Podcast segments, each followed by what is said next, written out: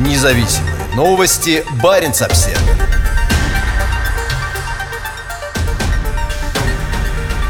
Журналистка Светлана Прокопьева хотела понять юного террориста из Архангельска, но получила разбирательство с ФСБ. В конце октября 2018 года 17-летний Михаил Жлобицкий вошел в здание ФСБ в Архангельске и подорвал себя при помощи самодельного взрывного устройства. В результате сам преступник, студент местного политехнического колледжа, погиб, а 3 сотрудников ФСБ были ранены. За несколько минут до нападения он написал в соцсети: «Ответственность за террористический акт в здании ФСБ города Архангельск всецело беру на себя. Причины, толкнувшие меня на теракт: репрессивная политика государства, ужесточение законов, государственная пропаганда и многое другое». Сообщается, что в посте в Telegram он пояснил, что идет на крайние меры, потому что ФСБ фабрикует дела и пытает людей. Этот случай привлек внимание всей страны. Тогдашний губернатор Архангельской области Игорь Орлов заявил, что за преступлением стоят деструктивные силы, а оппозиционные и протестные движения должны взять часть ответственности на себя. Мало кто решился открыто оспаривать официальную версию этого дела, представленную ФСБ, но некоторые люди хотели знать больше и стали задавать вопросы об истинных причинах теракта. Среди них была журналистка Светлана Прокопьева из города Пскова, расположенного в западной части России недалеко от границы с Эстонией.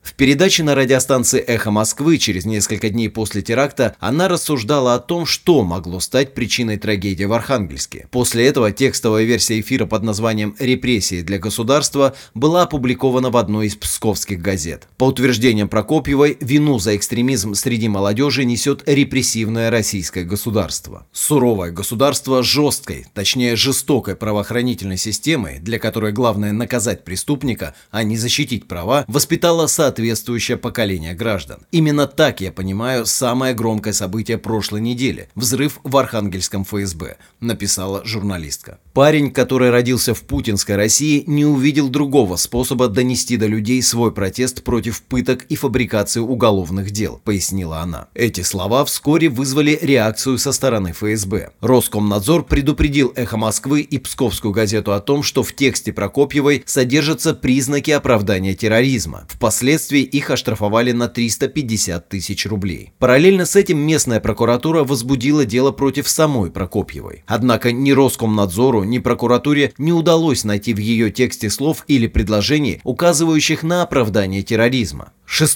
февраля 2019 года в квартиру Прокопьевой ворвалась группа из 10 вооруженных полицейских в масках и конфисковала несколько компьютеров, телефонов, флешки и диктофон. «Так я узнала о том, что уголовное дело все-таки возбуждено», – вспоминает журналистка. Прокопьевой грозил тюремный срок до 7 лет или штраф до 1 000 000 рублей. В ходе следствия, длившегося почти 2 года, прокуратура 4 раза меняла следователя и собрала 10 томов доказательств, пишет издание «7/7». В своем блоге на сайте «Эхо Москвы» и ряде других СМИ в октябре 2019 года Прокопьева подчеркнула, что не признает вины и считает уголовное дело банальной местью обиженных силовиков, и что она никоим образом не оправдывала терроризм. Она также записала видеообращение с этими словами. «Я анализировала причины теракта. Я пыталась понять, почему молодой парень, которому жить и жить, решился на преступление самоубийства», – пишет журналистка. Она считает, что предъявленное ей обвинение – это кулак в лицо каждому журналисту нашей страны. В то же время она повторила многие из утверждений из своего первоначального текста. Сильное государство, сильный президент, сильный губернатор, страна, власть в которой принадлежит силовикам. Поколение, которому принадлежал архангельский подрывник, выросло в этой атмосфере, пишет она. Они знают, что на митинги ходить нельзя, разгонят, а то и побьют, потом осудят. Они знают, что одиночные пикеты наказуемы. Они видят, что только в определенном наборе партий ты можешь безболезненно состоять, и только определенный спектр мнений можно высказывать без опаски. Это поколение выучило на примерах, что в суде справедливости не добьешься. Суд проштампует решение, с которым пришел товарищ майор.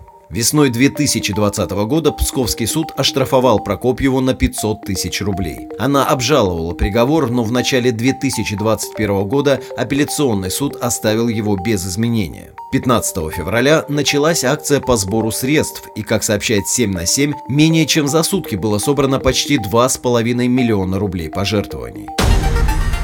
Независимые новости. Баренц-Обсерклик.